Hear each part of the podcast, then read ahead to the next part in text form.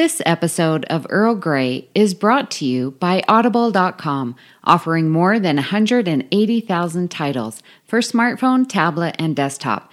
To get a free audiobook of your choice and help Trek FM at the same time, visit audibletrial.com slash trekfm and also by Enterprise in Space, an international program of the nonprofit National Space Society.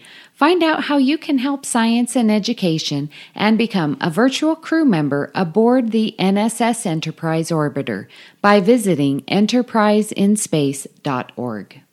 Hi, this is Marina Sirtis, Deanna Troi from Star Trek The Next Generation. You're listening to Trek FM.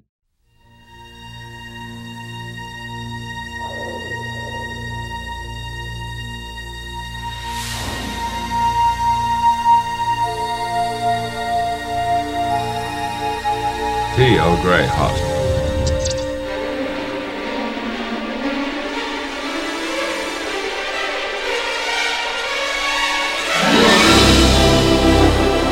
Welcome to another cup of Earl Grey, Trek FM's dedicated podcast to the next generation.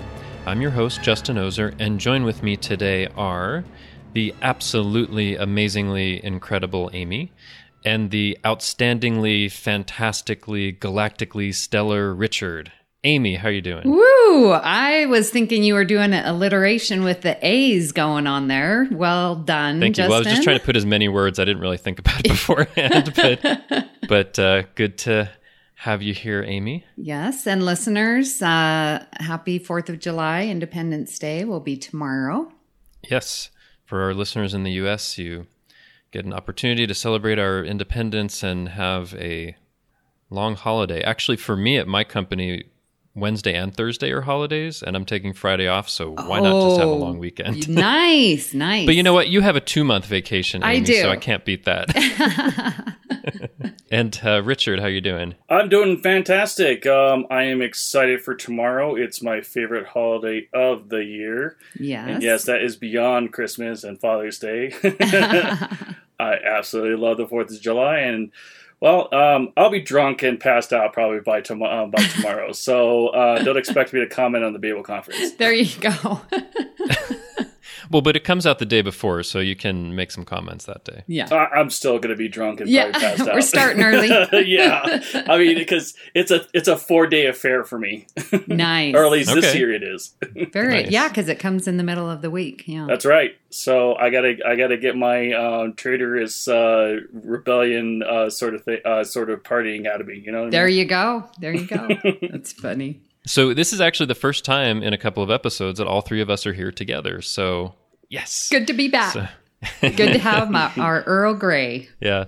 So we will get to the main topic of the episode in a bit, but we just had some listener feedback that we wanted to read. Uh, So we got an iTunes review recently, um, and it is from user RC-974. Is that supposed to be like a droid number or something like that? M- maybe it's not. It's not a Star Trek reference. No? Probably think. not. so they on their review they had a subject of geeking out in 10 forward and they said this show gives you a sense of being on the enterprise d bringing back memories of the series in a vivid way analyzing aspects of those memories we may not have pondered before. The absolute adoration the hosts have for the show as well as the desire to share their enthusiasm with the audience makes this a most enjoyable broadcast. This is a must listen for tng fans. Well, and they gave a five star review, of course. so, as you can tell from the description, well, thank you so much, whoever you are. We don't know you by that name, uh, but thank you so much. So glad that uh, that you're enjoying the show, and and we always appreciate it when listeners give us a review in the iTunes store, whatever feedback that they want to give. Uh, we will take that into account, read it on the show. So, thank you so much for that. Well, thank you so much. It was a wonderful iTunes review. And listeners, if you feel inclined, please do so. It helps others to find our show and, you know, gives them an idea of, of what other listeners are thinking about our show. And it just, it was wonderful to get. So thank you so much, RC 974. Well, we also had some listener feedback in the Babel conference, this time on episode 232, which was the suspicions commentary, uh, where we had on guest Patrick Devlin and Richard Patrick and I did a commentary of the sixth season episode Suspicions. So, Amy, did you want to read the first comment? Yes, and thank you to Patrick for filling in for me. He did a fine job talk, bringing up Troi, so he did well in my book. Uh, Matthew Bell says that was a really fun commentary. I genuinely coughed at the body bag remark. yeah, that was good. Uh, regarding the Ferengi funeral customs, I wonder if the slicing of the corpse into portions for vacuum sealing into Tupperware has to be done by a specific individual. Otherwise, the value of the pieces is affected. However, does a 24th century autopsy really require physically cutting into the body? This is era of high resolution scans and non-invasive surgical procedures. Are autopsies the last bastion of knives in the medical profession? And having said all that, shouldn't Bev still lose her job? Solving the mystery doesn't change the fact that she did the autopsy. Great points, Matthew. Lots, lots of good points. Well, Matthew, you're making a reference there to what we find out in Deep Space Nine about the Ferengi funeral customs, where they vacuum seal remains and uh, and sell them to the highest bidder. so this was before they had, I think, even thought of. I'm trying to remember though, because this is while season one of Deep Space Nine is going on, but I'm not sure if they had established that. No, I think that's in season two. It's in season two, yeah. Because I think I just watched when they revealed that. Okay, so but but the way that I think about it also is this guy's a Ferengi scientist. He's not making profit. you know, it seems like he killed himself, so maybe he's not eligible for their usual funeral customs, and they just want the body back without an autopsy or whatever. But it's a good question of how they do the autopsy because I think in the episode it's like I'm going to do the autopsy, and then it's like I did the autopsy. Yeah, they don't they don't really show you how it's how it's done. So and yeah, she basically disobeyed an order, but I think Patrick Devlin in the comments was pointing out, yeah, in Star Trek, you know, unless you're, say, Michael Burnham in Discovery, there usually aren't consequences to stuff that you do. So, yeah. What do you think about all that, Richard? I, I, was just thinking of a little bit morbid uh, way of how they, they cut up the body, but anyway, it's like I was just thinking like a like an old meat shop or something like that. I was like, oh damn, was the oh, end uh, was, up like sliced bread? Yeah, like like like how they use. I, I mean, because he was like talking about uh, using knives and everything, and like, and I was thinking of the um, the episode uh, "Message in a Bottle" from Voyager, uh, where they're talking about where that uh, emergency hologram doctor uh, talks about uh, you, we don't use knives or leeches or anything like that. This is the 24th century, or, yeah, 24th century uh, how we do things. And yeah, just mm-hmm. yeah. okay. Yeah. Yep. But thanks for the comment. I'm surprised you didn't talk about the carpet. Well, you know, I think we cover the carpet pretty thoroughly in the episode. but I wonder how many listeners went back and looked at to see the carpeting. What did we say about the body bag? I can't remember what we said. Well, I think it was that Patrick was saying like when when uh, Jo'Bril comes out on this slab that there's this thing that kind of looks like half of a trash can and then it just kind of retracts so it doesn't seem like it has any purpose. I think that's oh, maybe what he meant. Right, right, right. Okay, now I remember. okay, I was like, yeah. I can't remember what we said about body bags, but okay, all right. Well, there you go. 24th century um, version of body bags. They don't seal. Apparently not. Zach Moore said, uh, "Fun discussion, but at the end, when you were listing Beverly episodes, you uh, you didn't remember the best one. Remember me." Yeah, Zach, I thought about that afterwards. Like we listed these different episodes, but we didn't list "Remember Me," which is a fantastic Beverly episode. So one sorry, the in best. the moment we forgot. I, I know, but you know things are flying by on the. I'm okay. I'm not yeah. gonna make an excuse. We forgot. we didn't remember. Remember me. yeah.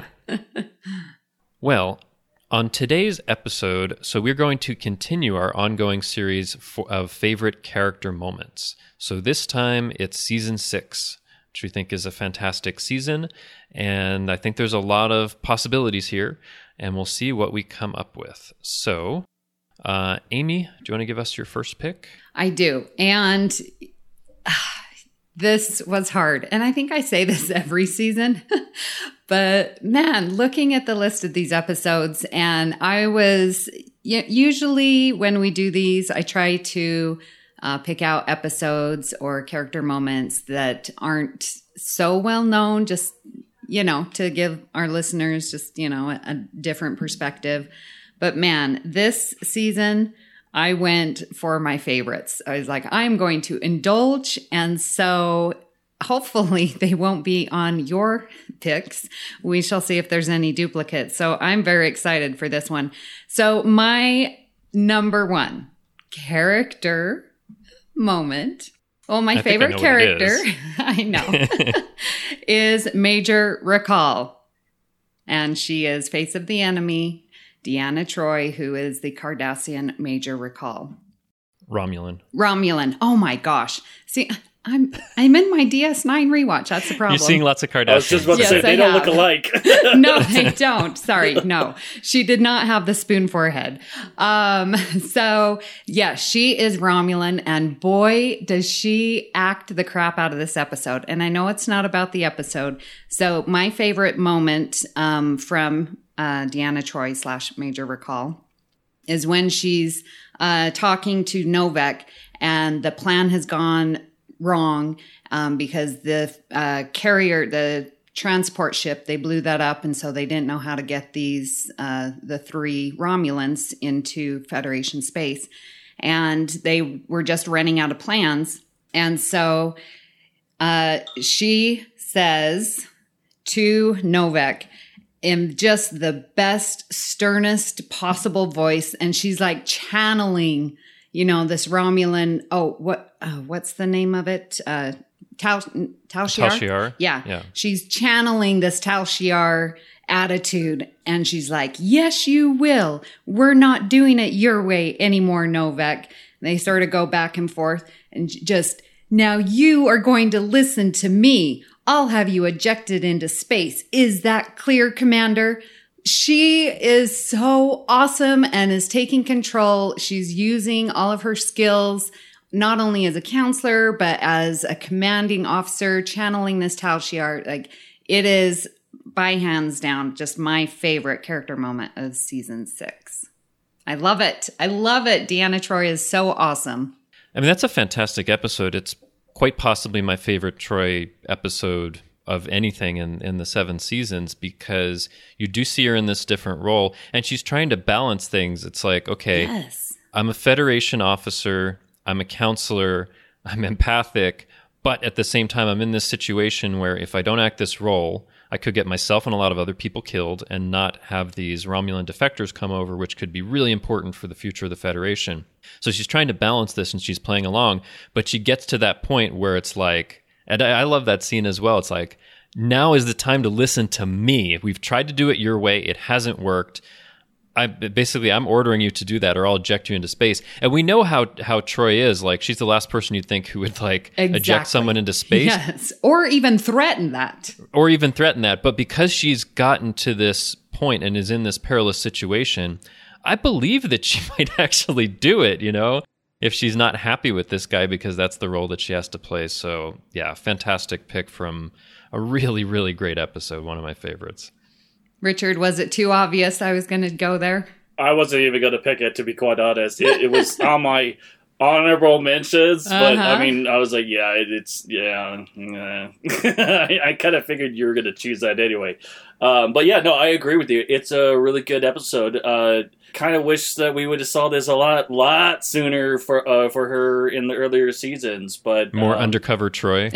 No, uh, no, that's not what I mean. I mean like just Her taking just command. being well not even command it just it it just it just doesn't it doesn't fit what i mean something like this you would ne- probably never see in the first three seasons Mhm. uh, for her um, just that um, being that assertive um, you know officer that you know i guess we assume that she is Mhm. uh, especially being on the enterprise but like like i said you know it, finally we have writers that actually will uh, are willing to do that and um, it shows obviously in this episode because i mean she's a standalone for the for most of it right. and um, yeah i mean and especially with another especially with another woman um, Mhm. that basically mirrors her and, and confronts her so i mean yay to the writers but sad that it happened so late Yeah, and that's another good point because she gets to to play off of this this um, female Romulan commander of of this vessel, and just like their interaction and things, it's wonderful. It's something you don't probably don't see enough in in TNG.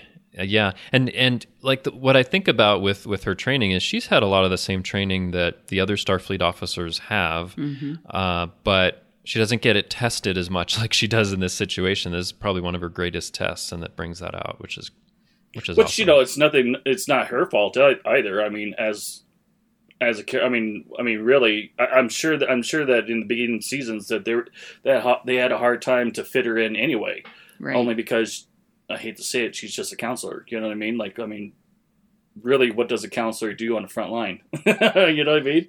Council yeah. Captain Picard, apparently. But you know what I mean. I'm saying, I'm saying, like, it, it, it's just you're not doing what everyone else is doing is what i'm saying and yeah. all you're doing is just you're staying on the ship doing nothing except for when they all come back you get to hear about it and talk to them about it and and whatever trauma or whatever you know whatever a counselor would do uh, would do you know it's true and a lot and a lot of times especially early on when she is off the ship it's part of like a love story so right, exactly. It's a, it's a, different kind of thing. Right, exactly. Yeah. yeah, I just yeah, I think she just she didn't have the opportunity to test her command skills and training until now. So yeah. Okay, so that's my number right. one. Excellent, excellent choice. Not disappointing us by having a Troi moment, but a very strong one, of course. uh, Richard, what's your first pick? Well, I'm going to go with uh, my own uh, favorite too. Um, it's gonna be Worf, of course. Mm-hmm. Worf, of course. and I chose uh, Rightful Heir, and um, it's that moment when he's. I, am assuming he's been there a couple days, um, or whatever, and he's oh at the at the monastery. Yeah, at the monastery, praying or whatever, whatever mm-hmm. they want to call it. And he just Kahless just all of a sudden just appears. yeah, I love that moment because it's it you could see it in his face that it's like, is this real? Or mm-hmm. am I mm-hmm. hallucinating? so, yeah. and because uh, I because what they go through a fast or something like that while they're doing yes. it as well. So, yeah.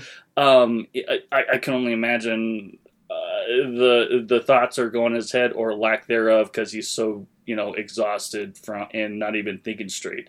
So um, and then of course the entire episode is great too because i absolutely love um, the whole klingon lore and uh, and learning about the history and, and whatnot um, because i'm a huge fan of um, when it comes to traditions and and uh, previous histories for a lot of cultures.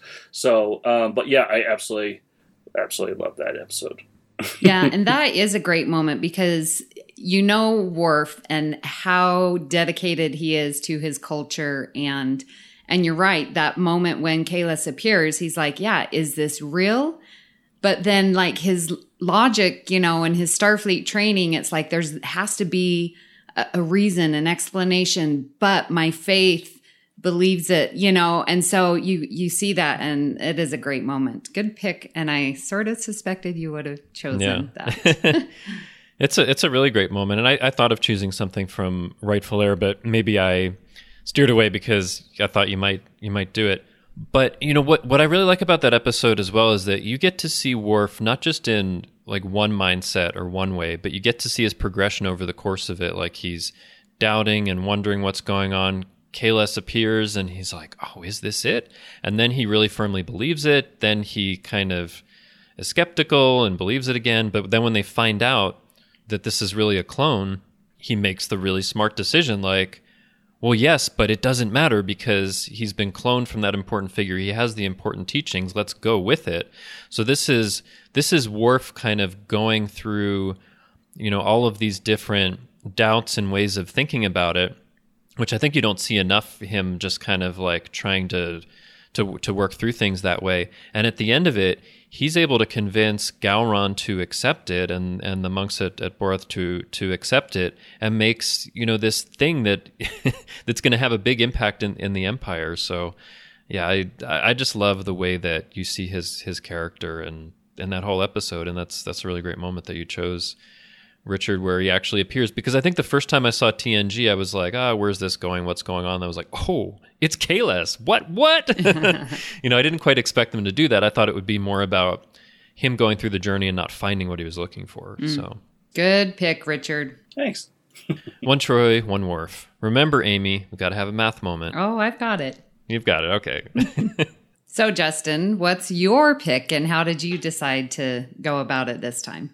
Yeah, you know, oftentimes we we want to point up things that aren't thought about as much or episodes that don't get talked about as much. But as I thought about it more and more, I was like, I can't possibly pass up one of the most impactful and important episodes probably in the whole series and in a lot of Star Trek, and that's Chain of Command Part 2. Mm. Which is the episode where Picard basically gets tortured by by Gul Madred. I mean, first of all, it's, it's a fantastic episode, but I didn't actually pick something during any of those torture scenes. We've talked about some of that. We talked about on the Fathers of TNG, Gul Madred showing his his daughter in and all of that interaction.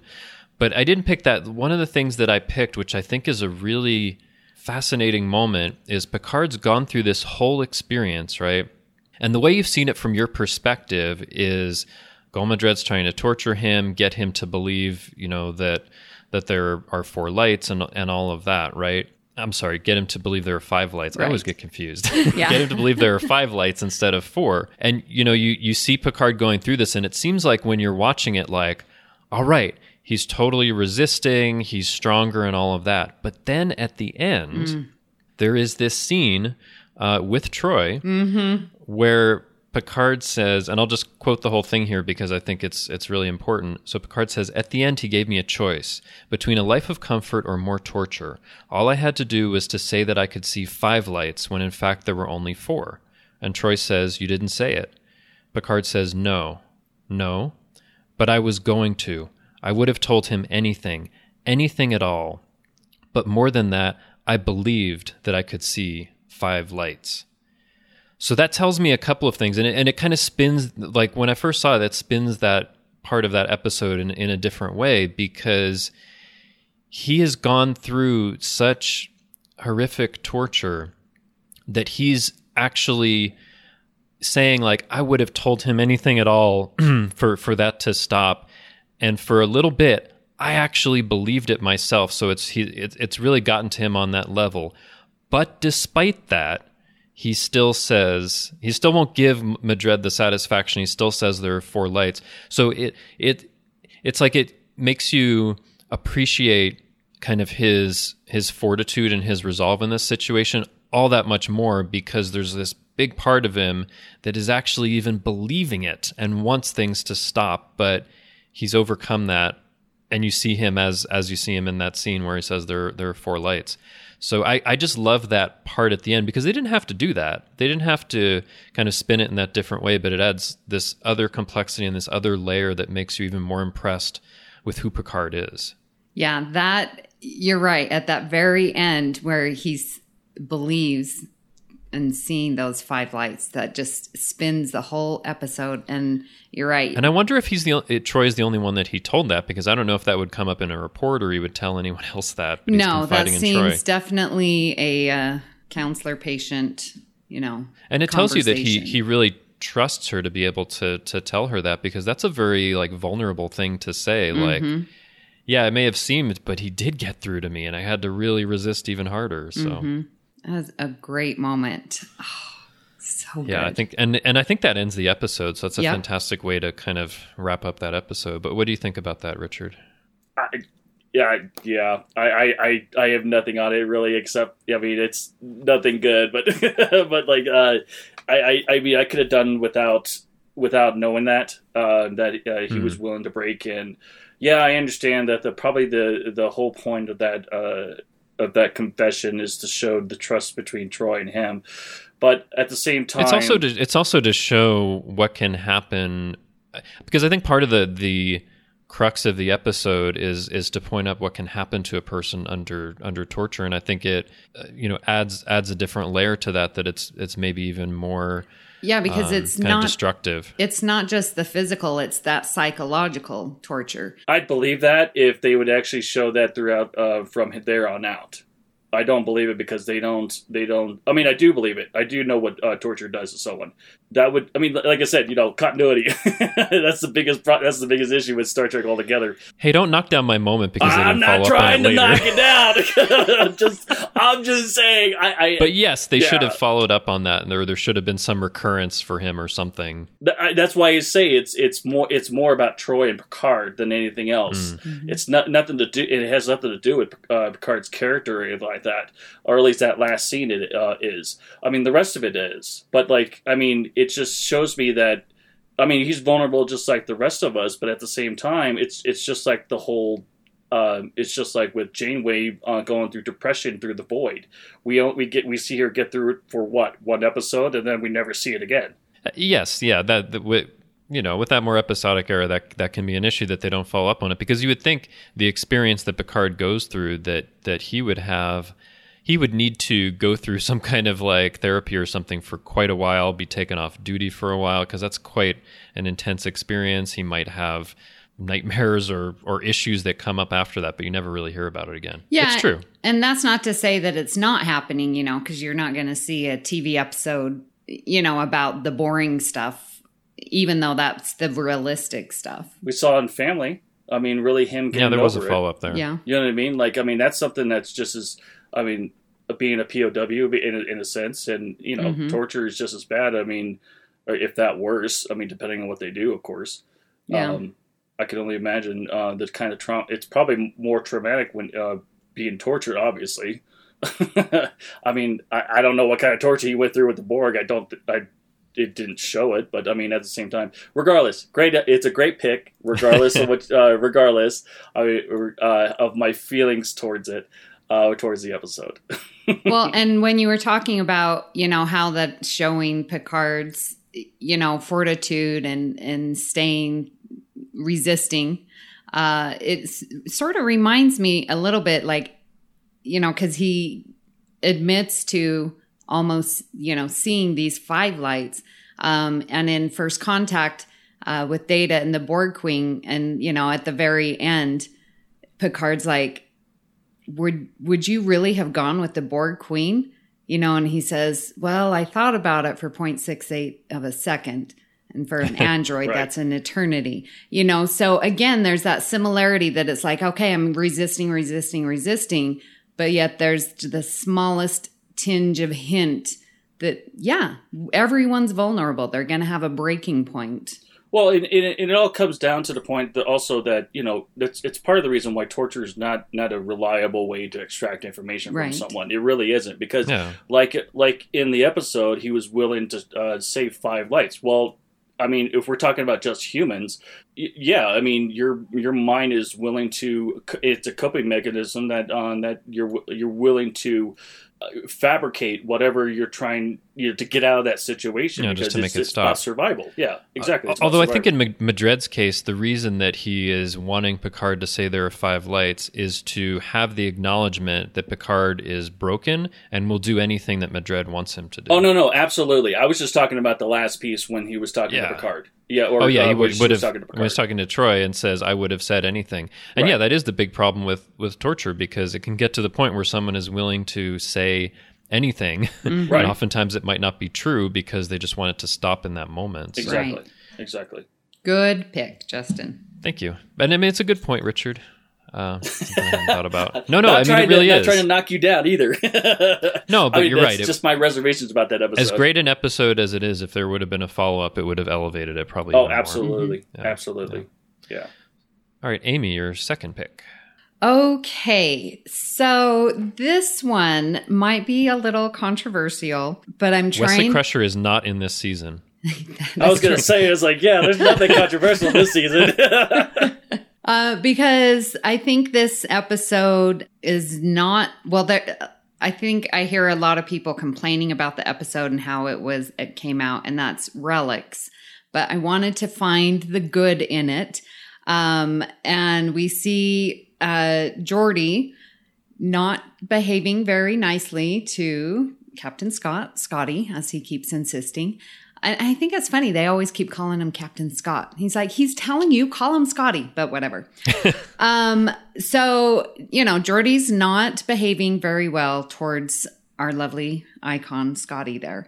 Um, and then Picard sort of rebuffs him and says, you know, he needs to feel useful. So it's not an order, but you know, make him help him to feel useful. And what I love about this and what I think it shows in Geordi's character is, you know, he he was right. He had to do what the captain said within an hour. He was on a time. He had to do his job. He didn't have time to, you know, show engineering around to Scotty.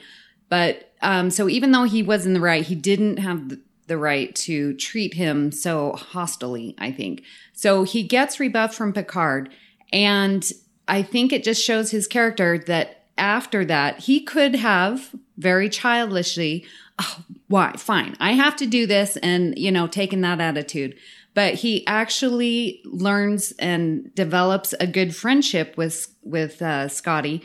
And, you know, and is when they're on the ship, on Scotty's old ship, you know, and they're going through, oh, these things are a relic and blah, blah, blah. And Geordi's like, well, just because something is old doesn't mean you throw it away. And like has that realization of, you know, the old things and, and how we, you know, can learn from them and how we use them and how we grow from them. And I just think it shows his character of, you know, accepting this and turning his attitude and perspective to make to end up where they actually are friends by the end of the episode. And i think that's huge and says a lot about Geordi's character.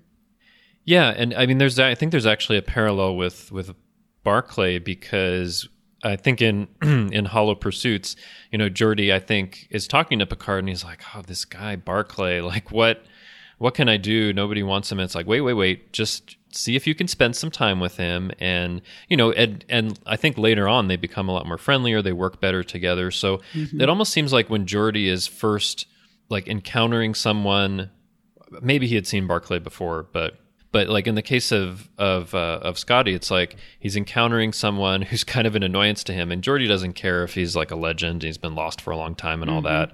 He's just like stay out, stay away because I need to do my work. But he's willing to ad- adjust to that. And you're right. By the end, they're working together to get out of the Dyson sphere, and and I think it's it's great. I, I know this episode does get kind of some some criticism, but I've always enjoyed it. I like that that we got Scotty on TNG, and I think overall it's an enjoyable episode. But you know, I, I can understand so, so what are the criticisms you you've heard about it? Well, that Geordi's mean to Scotty, so that's the first one. Uh-huh. Uh, that Scotty is, you know, just in his liquor and reminiscing, and that that doesn't really shed him in the best of light. Mm. You know, and so see that. Yeah, so that those are, excuse me, the the two largest concerns that people that I've heard have with this episode. Okay. So I actually like this episode quite a bit, and it's and it's not uh, it's not because of you know I mean the criticism that that most people I mean it's this is a perfect example of what's going on today when it comes to workforces changes of changing hands of workforces, and the reason why I say that is that so obviously Geordi being the new age and then Scotty being the old age, it's just and I'm, I'm, I'm experiencing it now. Funny enough, and I'm only 35. You're not a hundred. I know, well, I'm not a hundred yeah, some odd years. And, and, and, think about this: the the difference in time period between you know Scotty coming forward 75 years. It's like if someone came from 1943 and was trying to like do your job richard like it would be yeah. impossible there's so much that's happened right right and it's probably the same the same kind of thing with with scotty but you're probably experiencing it on a much smaller time scale than that because things are moving so quickly well yeah exactly and you know when you're dealing with people coming into like i mean it's not just me it's i mean my brother funny enough my brother's seen it and he's an engineer but like it's like you, you you get these new people and they're it's great. The enthusiasm's great. The the uh, the confidence is great and all that kind of stuff. I want to get this done. I want to get that done. I want to please the boss and all that kind of stuff, which is great. All great things, really is. But when you ignore the experience and then um, and then on top of that disrespect the experience and basically, you know, like as as we all as we saw that, um, you know, obviously Scotty hasn't completely gone completely useless because Geordi need uh, Geordi uh, need, needed the expertise on on that shuttlecraft, uh, shuttlecraft. But like at the same time, it's a great it's a great example of, of changing a for and it's not just this generation or last generation it's any generation really Mhm. um, when you're changing workforces especially when you're coming when it comes to like um, how how everyone does di- does things differently which is fine and everything but like at the same time it's just it's it's a great it's a great lesson to be learned that you need to respect not not I don't want I don't want to say elder because I'm not an elder so uh, Respect the more experienced. there maybe? you go. Mhm. There you go. Respect Yeah. your more experienced people. Your seniors. No, I don't, Mhm. I don't No. like that. No. yes, more experience. more experience. There you go. I mean, and it's just, and it's any industry really, especially when you're doing Yeah. production. I mean, really, that's ultimately what it boils down to is production. If you're doing anything, if I, I don't know. No, I think it, I could. I think it could be transformed to any industry, but like I mean, it's just it's just a great lesson to learn that not everyone not i mean like i said you know not everything uh, is old you throw away and and I, I understand that you know it's i understand that drinking um him drinking and you know doesn't shed the best light but at the same time i mean really if we're talking about like the 60s and something like that didn't everyone drink back then You Well, and there were there were times in TOS where like p- a plot point would revolve around Scotty's drinking, so Mm. Mhm. it's not like it was just introduced on TNG. yeah but exactly It's, it's it's more emphasized because it's the one episode shoot i'd be drinking too if i was like uh if i felt lost for obsolete. seventy five Oh years. my gosh, yeah. Like, Well, and yeah, I think you're right that yeah, Geordi through this episode, his character arc, you know, is exactly saying what what you are pointing out, Richard, that we all need to, and that we see that Geordi does, you know, respect the experience and you know use it, and yeah, I I think Geordi his character arc in this is really good. Yeah, and I, and I like that he uh, he recognizes that, and that um, you know being a mentor, and you know. Well, I don't know if he's same generation as Scotty. No, probably not. No, Picard's not really. he's old, but not that Picard, old. Picard was Picard wasn't even alive when Scotty got right. lost. Not So, lost, but, but it got stored in the transporter. Yeah. But at the same time, he you know he teaches him to respect it and to you know get to know him sort of thing. And I, I. Mm-hmm. I really like that being as a mentor or, or well his captain, and at the same time he can be his mentor because obviously Yes. you know. So I, I really like that. Yeah. Excellent. See, there's Great a choice, good Amy. positive spin. Yes. Richard, your second pick. So I'm going to go a little bit goofy here. You guys can definitely listen to the interview for Morgan Gendel. So obviously, if you if I you hear that name, you know what episode I'm going to be talking about. But uh, Earl Grey 167, we inter- uh, well I interviewed uh, Morgan Gendel, and we talked about Starship Mine. I And, knew it. I was like, oh, am I going to pick this? No, Richard will get it. Well, and you know.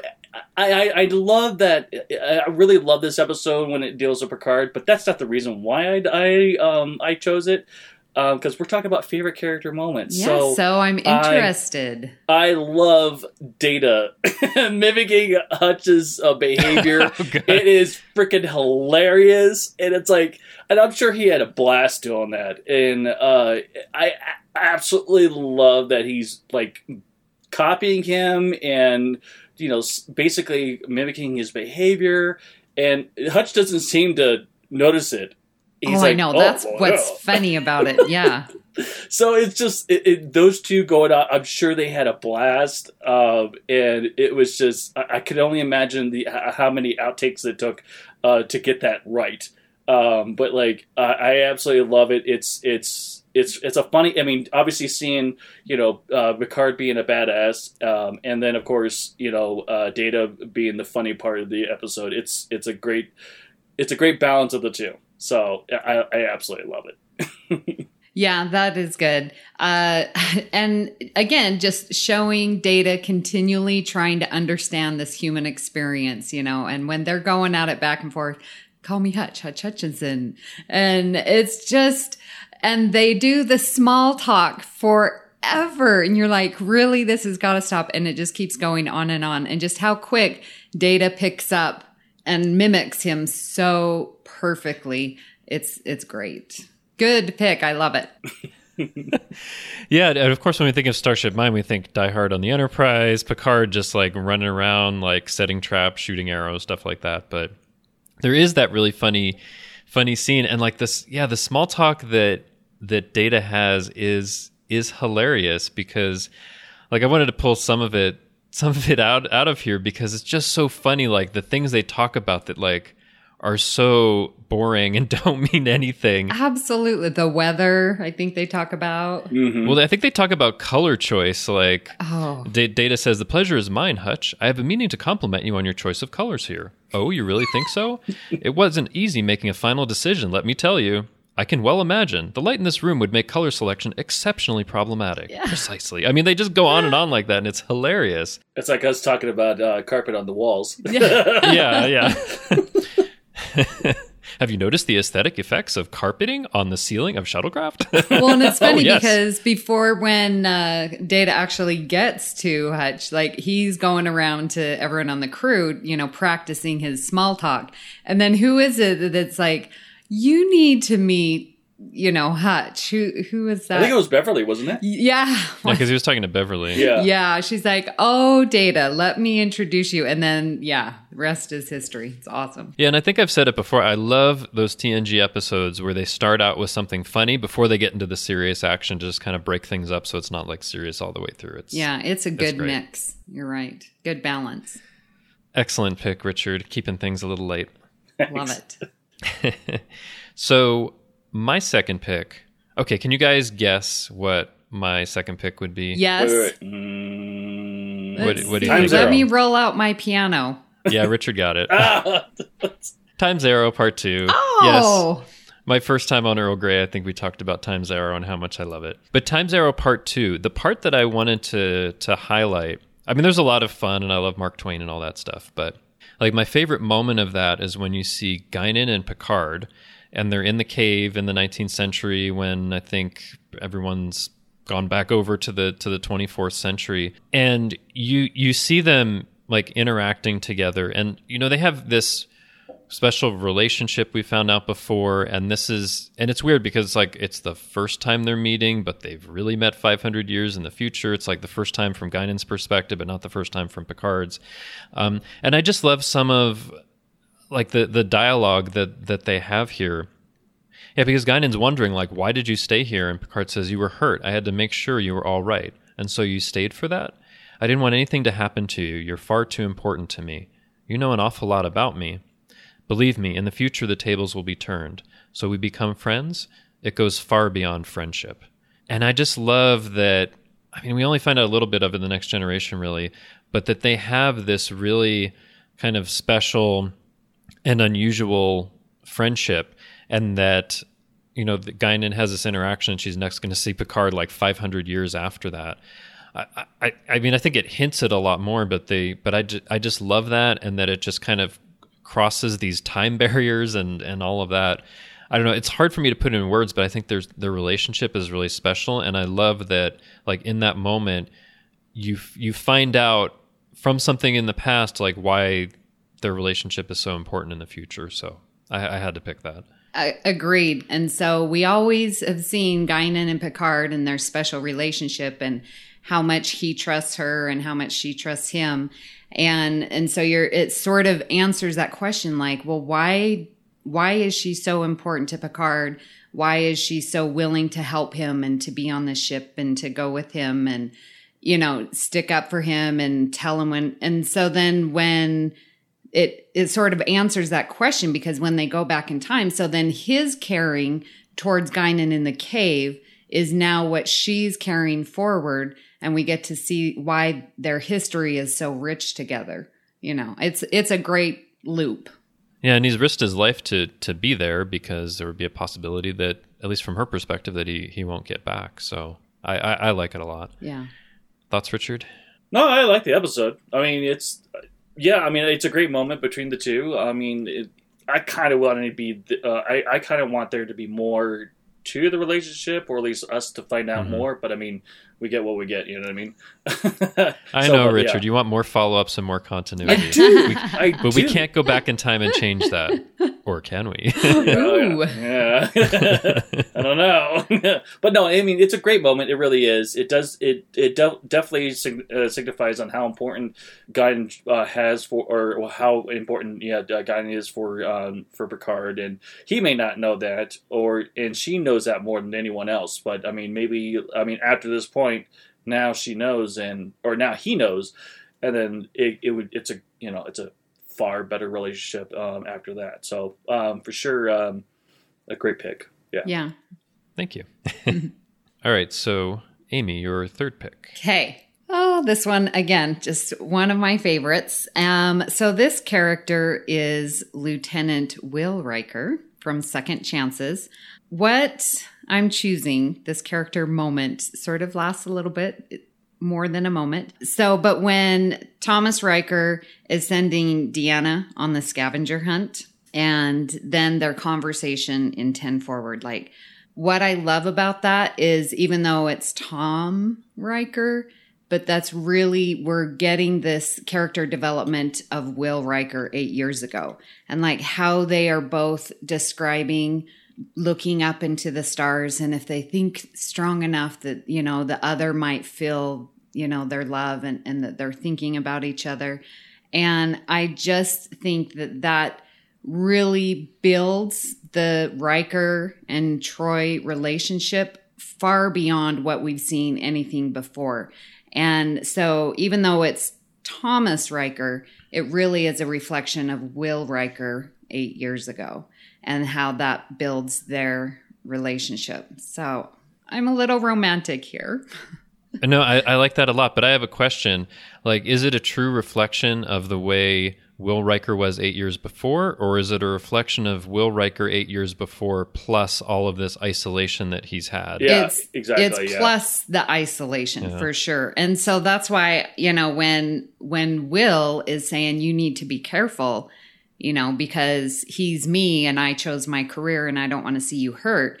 But Thomas now has that eight years of isolation where I think he would never betray Troi like that or choose his career over Troi because of that isolation. Because, yeah, they are definitely two different people now. Yeah.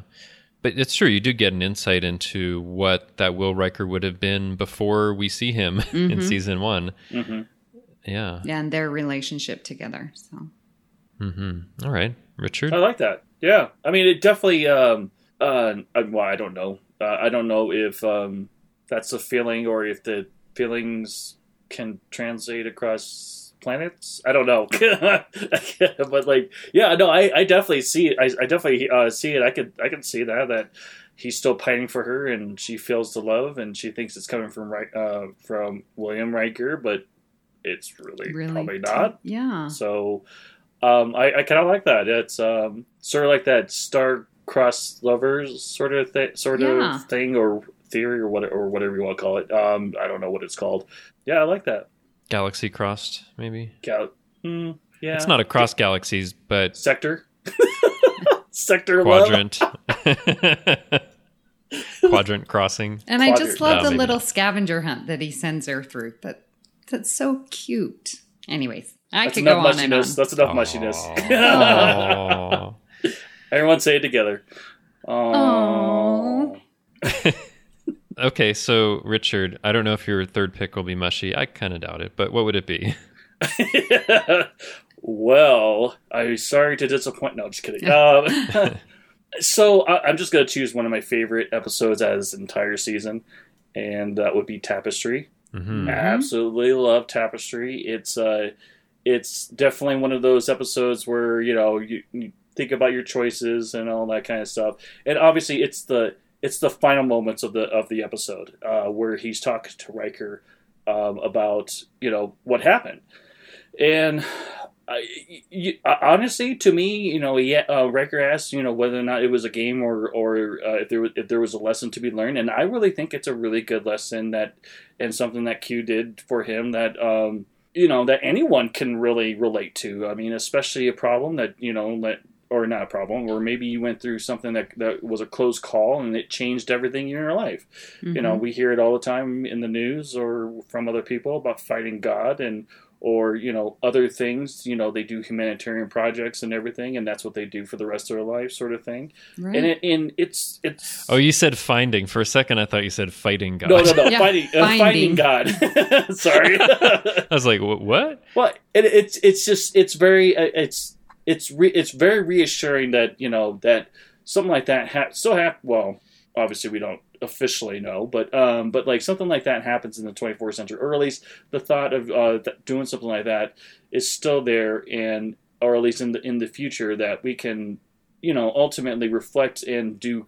I mean, I hope he does better things, um, but it definitely reevaluates in uh, your priorities and really i you know again i know i keep saying it every time but like i really wish that you know he would uh, get his priorities straight uh, on his whole family and all that kind of stuff but you know.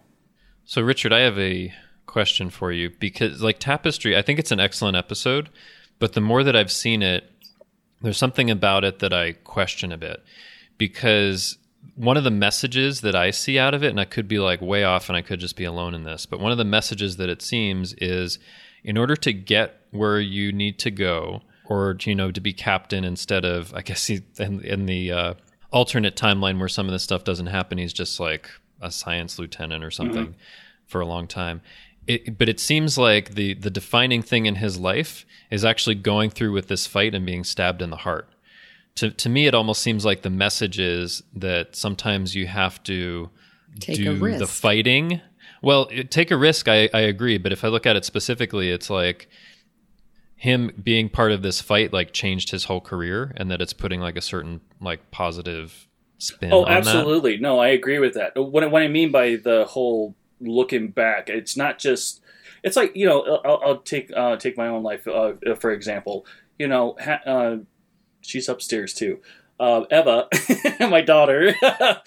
sometimes, some people, uh, you know, there are sometimes where I get frustrated and I get really, you know, bogged down. You know, because she has a lot more energy than I do. Of course, yeah. you know. So what child kids. doesn't?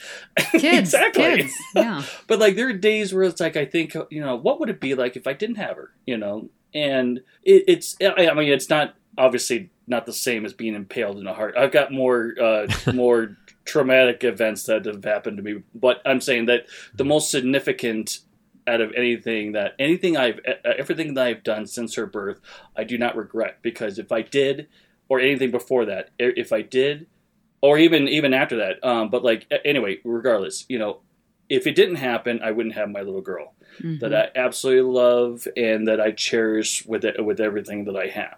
Um, and then of course, you know, of course, my wife happened as well too. Can't mention, not mention her because she'll kill me. uh, but like, uh, but like, it's just, it's just like you know, it, it, I agree. You know, you have you have to take risk in order to uh, to advance in your career, and it's the same thing with most careers, especially if you're if there's lots of competition or lack thereof, and you have to basically cut through um, competition or you know undercut competition by being better. But like it's it's same it's the same idea, and I, I see I see that same lesson. I'm just saying that if don't it, it, the whole episode to me is not to regret your choices and to okay. in what and, and you know to be the person that you are that you've already made and basically make uh, you know make changes and adapt uh, the best the way you can and as we found out with Picard, you know, after that, even though he had a fake heart, he still became the man that he, the the great man that he is, captaining uh, the flagship of the Enterprise. Whereas, really, would he have done that if he had a real heart? You know, sort of thing. And I agree with that. And you know, it's mm. just yeah, it's about life choices. Okay. Yeah. Yeah, and, and I, I could see that. I just try to like wrap my head around it, and I guess the way I can think about it is that the choices in your life have all led up to you know this moment that you're experiencing now and some of those things at the time it might have seemed like that was a really bad idea mm-hmm. but it took you in a direction that was more positive like i think the sense that we get from the episode was that actually picard was kind of rowdy and not disciplined and and was he's my kind of guy. but but you get the the sense that it's in a certain way that something dramatic needed to happen, like this fight with the Nausicaans and him being impaled in the heart, for him to reassess and then be able to eventually be on a trajectory, you know, to become a captain in in, in Starfleet. Maybe that's the message of the of the episode like sometimes you need those things that seem at the time to be the worst that could happen. Like i just got stabbed through the heart. That's terrible. Right. but maybe it's those things that help you to reassess where you've been and to to get to a better place so. Right and it, and it can be any for for anyone too to make a positive change in your own life. I mean maybe something like going to jail or something like that you know that be like oh no i don't want to do this for the rest of my life sort of thing and that changes everything. Or I almost fell off a damn cliff because I was being stupid and uh, reckless, or I was drunk or something like that. You know, that could also be something as as well. It, I mean, it, it's just like with anyone else. I mean, especially when they're all doing bad uh, bad things that you know it takes one thing that'll kick you in the rear and then make you go that positive direction. So. Yeah, I think that's a really good point, uh, Richard, that you're saying. Like, yeah, end up in jail and you know, then you change your life and, you know, you live out. And so, say 20 years later, it's like, man, that was a really stupid thing. You know, it, it was a negative thing, breaking the law, getting caught, going to jail type of thing. So, if you would have gone back and not gone to jail, like, how would your life have been different? You know, maybe mm-hmm. going to jail was the thing that you needed so that you could implement change, recognize that you didn't want to go down this path type of thing. So yeah, the fact of going to jail is not a good thing. The fact that Captain Picard gets in a fight with this Nausicaan is not a good thing, but yet the result and how he changes it and how that changes his life. So where he is now, I think that's a really good character moment. Absolutely. All right. Thank you, Richard and Amy. You've addressed my question and small objection to the episode. I'm going to enjoy it more the next time. Sweet. okay, so my third choice. I was thinking about this and maybe shuffling things a bit between my third choice and what I thought would be an honorable mention. Because when you, when you talked about second chances, Amy, I'm going to elevate this to my number three. It's also from Second Chances, but a different moment. Okay because I think it, it it complements that. Because you know you were talking about learning about Will Riker through Thomas Riker as he is kind of manifesting and giving you a window into Tom into Will Riker mm-hmm. eight years before. I think there's something else that gives us a, a window into that because there's a scene between Tom and Will where they're having this disagreement about about how to how to do things. And Will says, I just met with the captain about your mission recommendation. I would appreciate it if next time you came to me first. And Thomas says, I tried talking to you yesterday on the station. You wouldn't hear me out. I heard you, Lieutenant. I rejected your plan. May I ask what the captain decided? The captain has decided to go with your recommendation, but that's not the point, isn't it?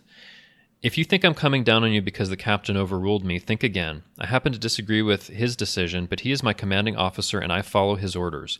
Just so there's no confusion, I am your commanding officer and I expect you to do the same. If you can't, there's no place for you on my away team.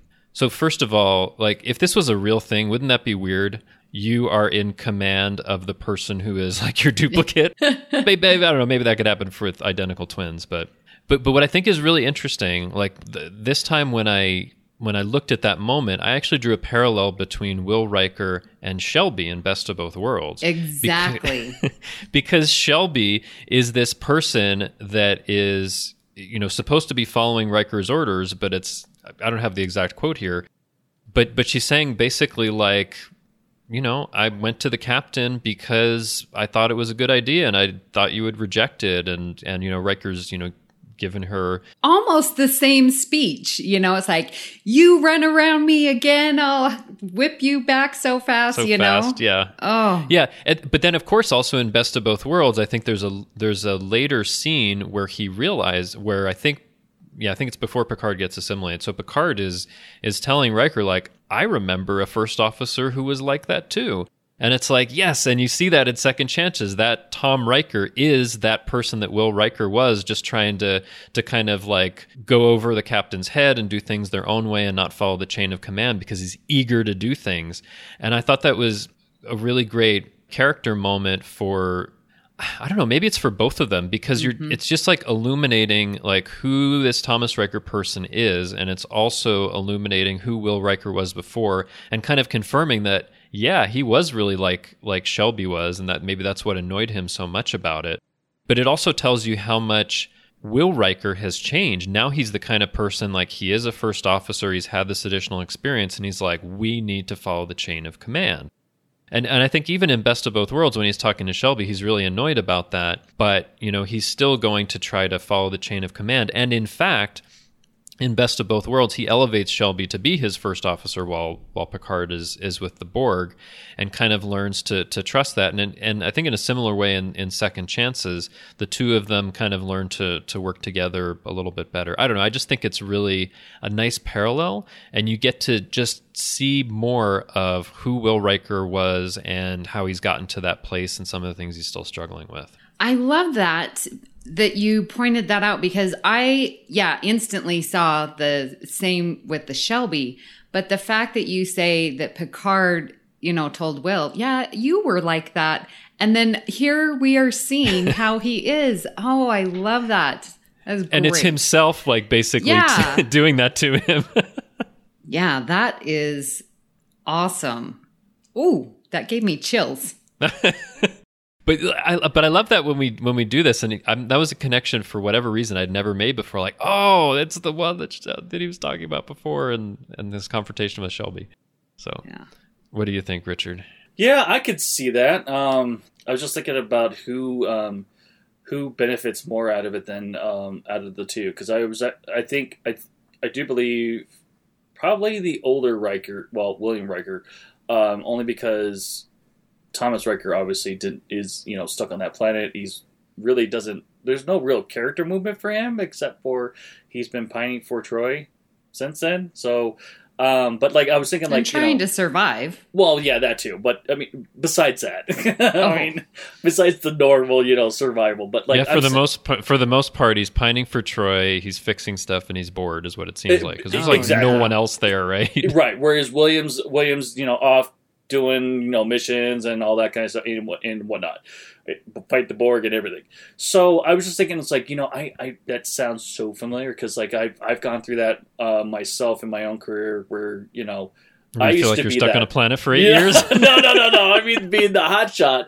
and you know going around you know, my seniors and everything. And I was like thinking the same thing. And it's like, and that happened recently to me not too long ago that someone did that to me and I was really mad. But then again, I was more mad at myself at the fact that I didn't listen to her and that I was like, and then that was you before, right? it was me before. Don't don't get me wrong. I was a hotshot yeah. when I first started my job. Mm. Believe you me. I mean, but like it was just like it's like it's just uh, it's just it just brings back memories. I mean, it's just that the person who's the senior obviously uh, gets more out of it only because especially if something like that you know ha- i mean obviously you got to snap them back you know and be like hey you know bring them into the fold of uh, of um, when you're the senior. But like i'm saying like it's just it's it's a great it's a great um, lesson to be learned that you need to start listening to ever what everyone has to say regardless of what the if the idea is good or bad. And actually formulate the the possibilities uh, that it could be better than what you already have. So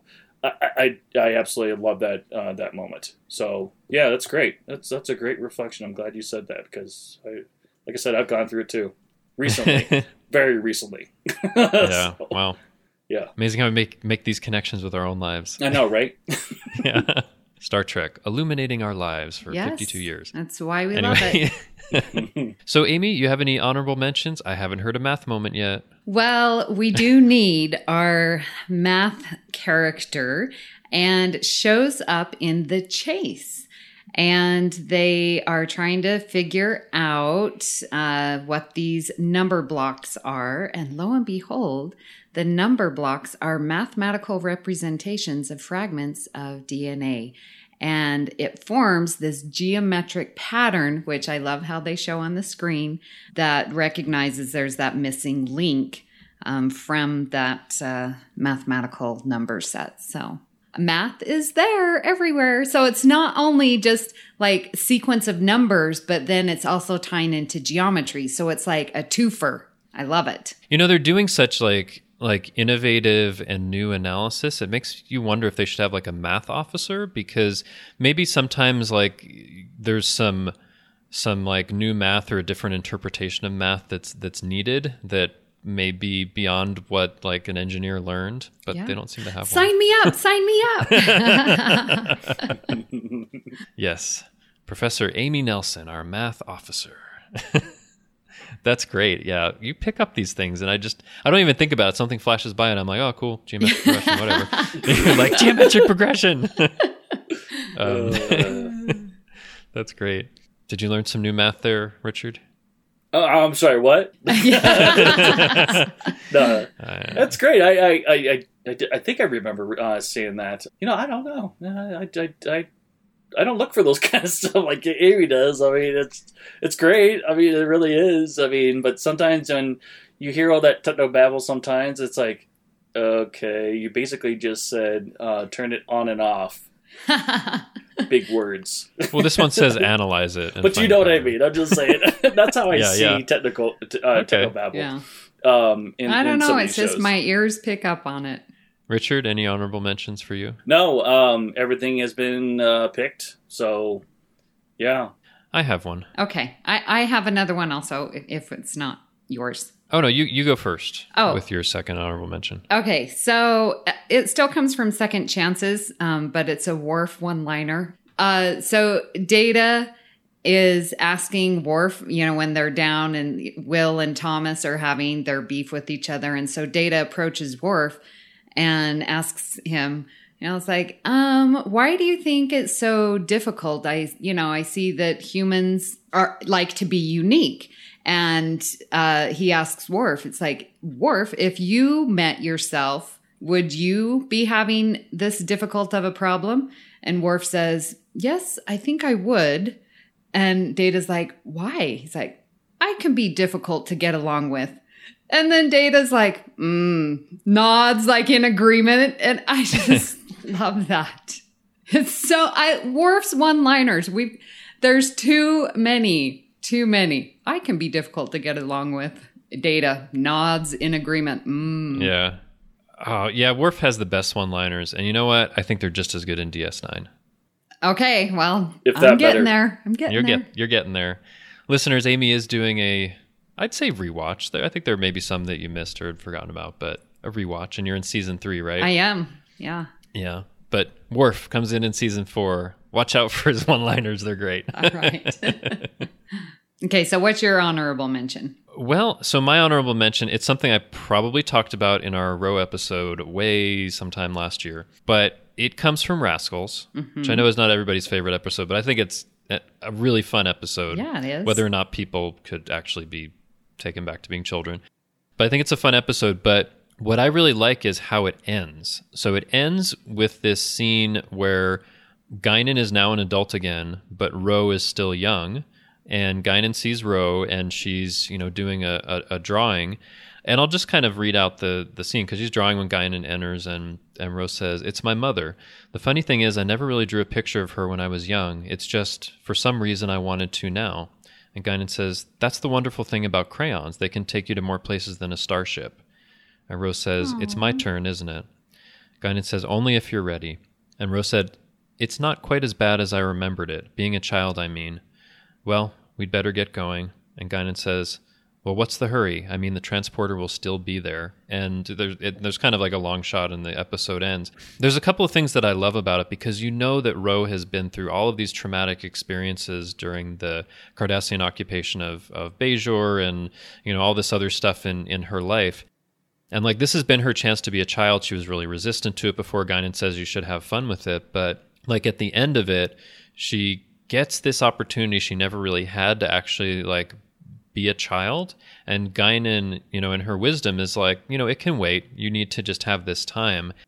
And what I would have loved that never happened, this kind of gets to your point on some of these things, Richard, is that so you see, you know, Ro as this kid mostly in Rascals. And then the very next time you see her is her last appearance in, in Preemptive Strike, where basically, you know, she's being promoted, but then she jumps over to the Maquis and all of that. What I really would have loved to see was what happens in between there and what impact this experience that she had to actually experience something of of a part of her life that she thought was was lost like her her childhood that she could never get to again and trying to understand a little bit more and and kind of integrate more her her experiences what that would have been like but we never got that that follow up but i think it's really it's really poignant that she's getting this chance to to kind of do that and not worry about all of these adult responsibilities. And Guinan is going to be with her there for, for as long as, as she needs to. So I, I just love that scene. And it's one of my, it's one of my favorite things. And I think Guinan does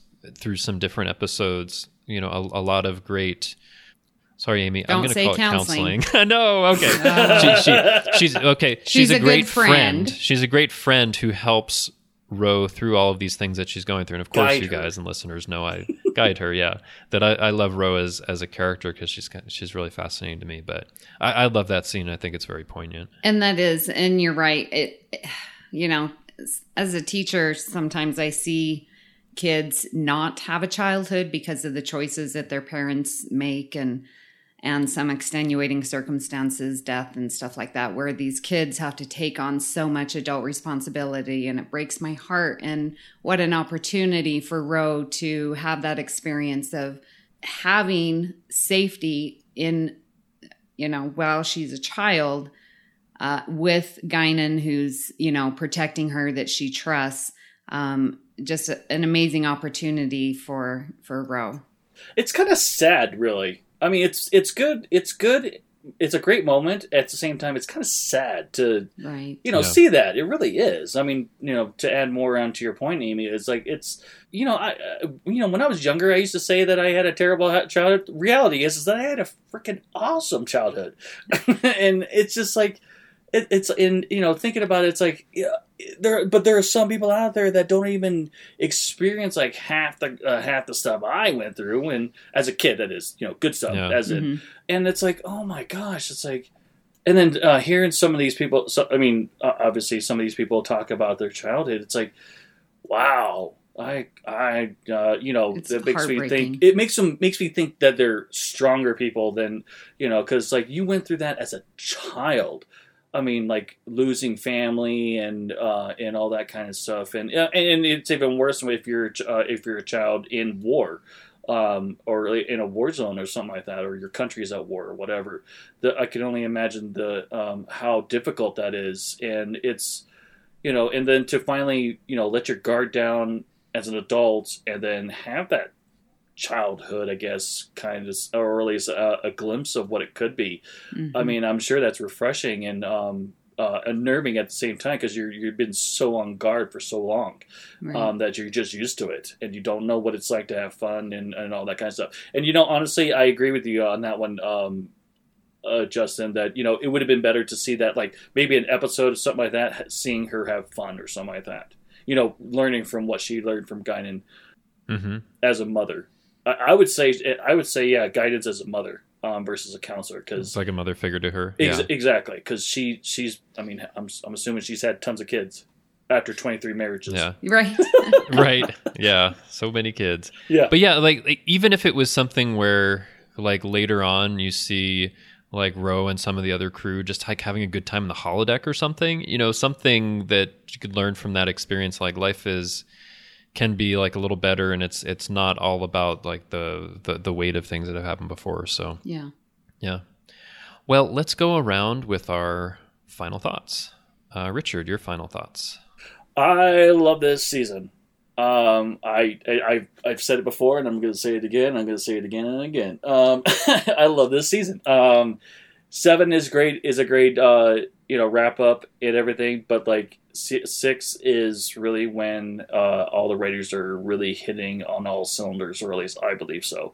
We're we're seeing that uh, you know they've learned quite a bit and that you know we're getting all these great stories. I mean, obviously we see Troi finally uh, being way more assertive than what we've seen here in the in the previous past. We see more with Worf and, and everything, and then and we even get to see the more vulnerable side of Picard.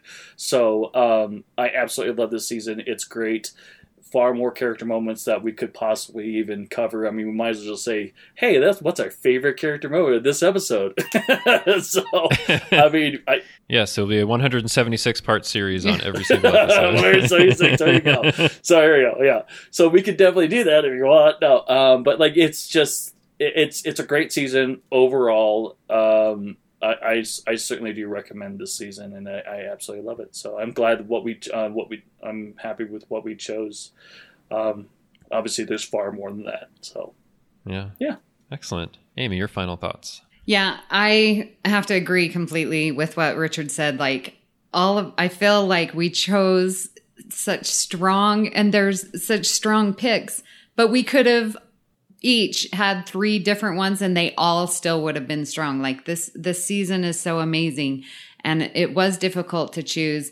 And I love that we chose like these awesome episodes and that it led to a really good discussion. I just I think that's what great Star Trek does is leads to really good discussions and how we relate it to our lives and and how strong this season is cuz we could have all had different picks and we would have still had amazing connections and conversations from it because this season is so so great. Yeah. Well, I, I love this series that we're doing about the favorite character moments and it's it's wrapping up a little bit, but after season seven, we're going to go into the movies, so there'll be more. But yeah, I mean, season six is such a great season. I mean, in addition to like some of the things that that we talked about, I, I was realizing that that we've had a good number of episodes recently where we focused on things from season six. Like Amy, when we talked with Clara about schisms, which is a season six episode. Um, we, I think, talked a good amount about frame of mind. We had mm-hmm. the suspicions commentary. I mean, there. I think there's a lot of really great stuff in, in season six and, and certain things that, you know, I, I could have chosen from. Like, I mean, there's other episodes I really like Realm of Fear, which is Barclay with the transporter, and, you know, True Q with Amanda's the Q. And I mean, like, there's just like all, and Ship in a Bottle, which is another great Moriarty episode. And I mean, there's, there is just like lots of, lots of great stuff in this season. And I also noticed that like for a lot of the moments, it's, it's, it's not necessarily just between you know main characters. There's there's more than that. You know, there were moments where we talked about uh, talked about Guinan or or Ro or Scotty or you know N'Vek the Romulan and and and there's Kahless and I mean there's a lot of like really interesting guests and things that are going on in, in this season as well. And I mean I think there's a good mix between like the really like heavy stuff and some stuff some lighter stuff that that we identified. There's just such great stuff all across the board. And we really could just, if we wanted to, go through every episode and say, what's your top three and two honorable mentions in this episode? But, you know, that would take a while. Yeah. But uh, yeah, listeners, let us know uh, your favorite um, character moments from season six. I'm sure there's lots that we didn't get to. We didn't even. One of the ones I thought about was Timescape, which which I love so much. Yeah.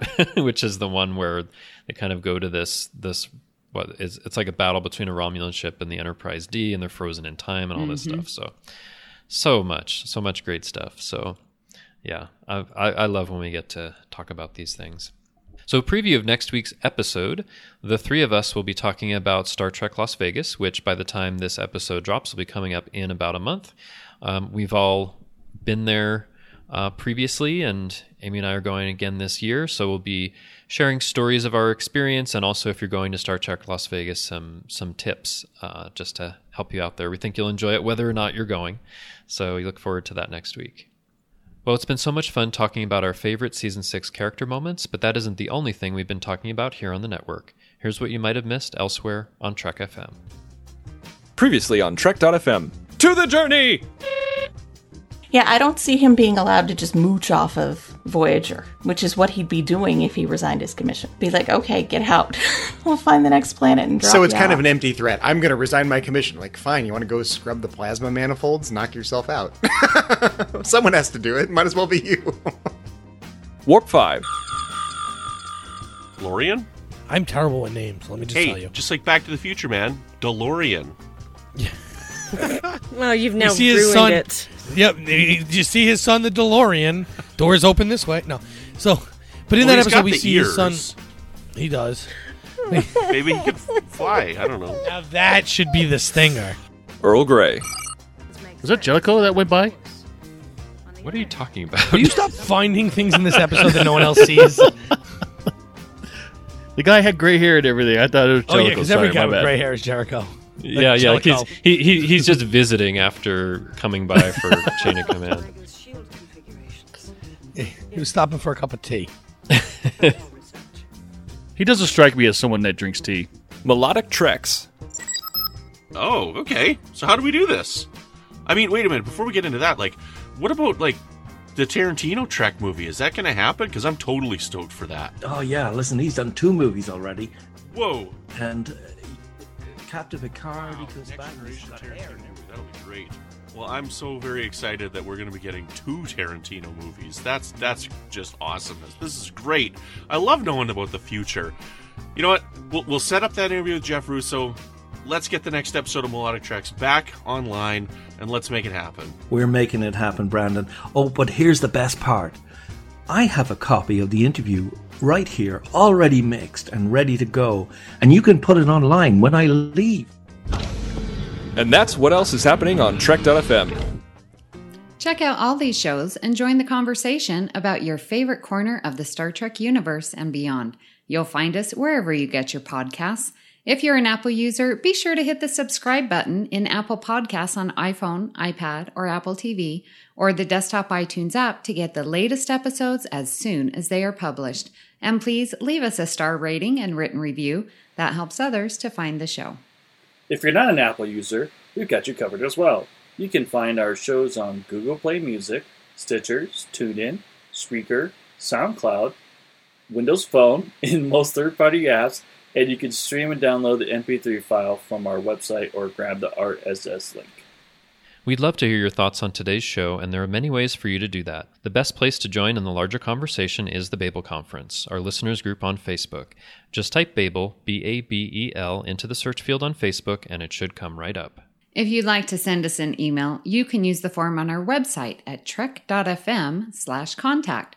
Choose to send to a show and select Earl Grey. That will come right to us, and we might read your email on the show. You can also find the network on Twitter at TrekFM and on Facebook at facebook.com slash trekfm. So, Justin, where can people contact you when you're not meeting Guinan for the first time 500 years before you met her for the first time? yes, something like that. Have I met Guinan? Did it happen in the past? Is it happening in the future? Oh, this time travel stuff. well, you can find me on Twitter. I'm at TrekFan4747, where I tweet about nothing but Star Trek uh, tweeting out my season five rewatch of The Next Generation. And you can also find me hanging around the Babel Conference on Facebook. So, Richard, where can people contact you when you're not trying to deal with having a transporter double of yourself? Oh my gosh. Could you imagine if there was two of me? Oh, no, I cannot. Do you have a middle name by which we could call that transporter duplicate? Actually, I don't. oh! That's okay. We'll call him Wesley. Oh, there you go. Oh, ah. No, no, no, no, no, no, no, no, no. I'll kill him in the transport. uh, well, they can find me. Uh, you guys can find me on uh, the Babel Conference. I pop in here and there, and as you can tell, I um, I love talk uh, talking trash about Wesley. um, but um, I'm also on Twitter. My handle is xransom. So, Amy, where can people contact you when you're not cosplaying as a Romulan Troi? Oh, man. I need to be doing that 24 7. That was awesome. We got to watch out, though, because you may just threaten to throw us out in airlock. Exactly. So don't mess. Um, you can find me here on the network. I host The Edge, which is our podcast for Star Trek Discovery, and I do that with Patrick Devlin. I am on Twitter at Miss Amy Nelson, and I am tweeting about my Deep Space Nine watch, and I am in season three and loving it. Really, really enjoying it, and it, it's so fun to have the interaction with the listeners. It's it's been really fun. And Yay. yay! Uh, but I don't know. Can I say it's my favorite place? I'm really getting into this Twitter thing. Uh, but I also am on the Babel conference and enjoy the discussions there. So you can look for me there. If you'd like to help us keep all our shows coming to you each week, you can become a patron of the network on Patreon. Visit patreon.com slash trekfm. That's P-A-T-R-E-O-N dot com slash trekfm to get all the details. Perks include early access to episodes, exclusive content, producer credits, and more, available through our special patrons website, The Patron Zone. It requires a great deal of money to produce, host, and distribute these shows each month. We really appreciate any support you can give us and hope you'll join the team. Again, you'll find all the details at patreon.com slash trekfm. We'd like to take this opportunity to recognize our current associate producers Norman Lao, Justin Oser, Michael Hueter, and Thomas Appel. Thank you for supporting Trek FM and Earl Grey. So join us next time for another cup of Earl Grey. Now you are going to listen to me. Today is a good day to die! The pleasure is mine, Hutch.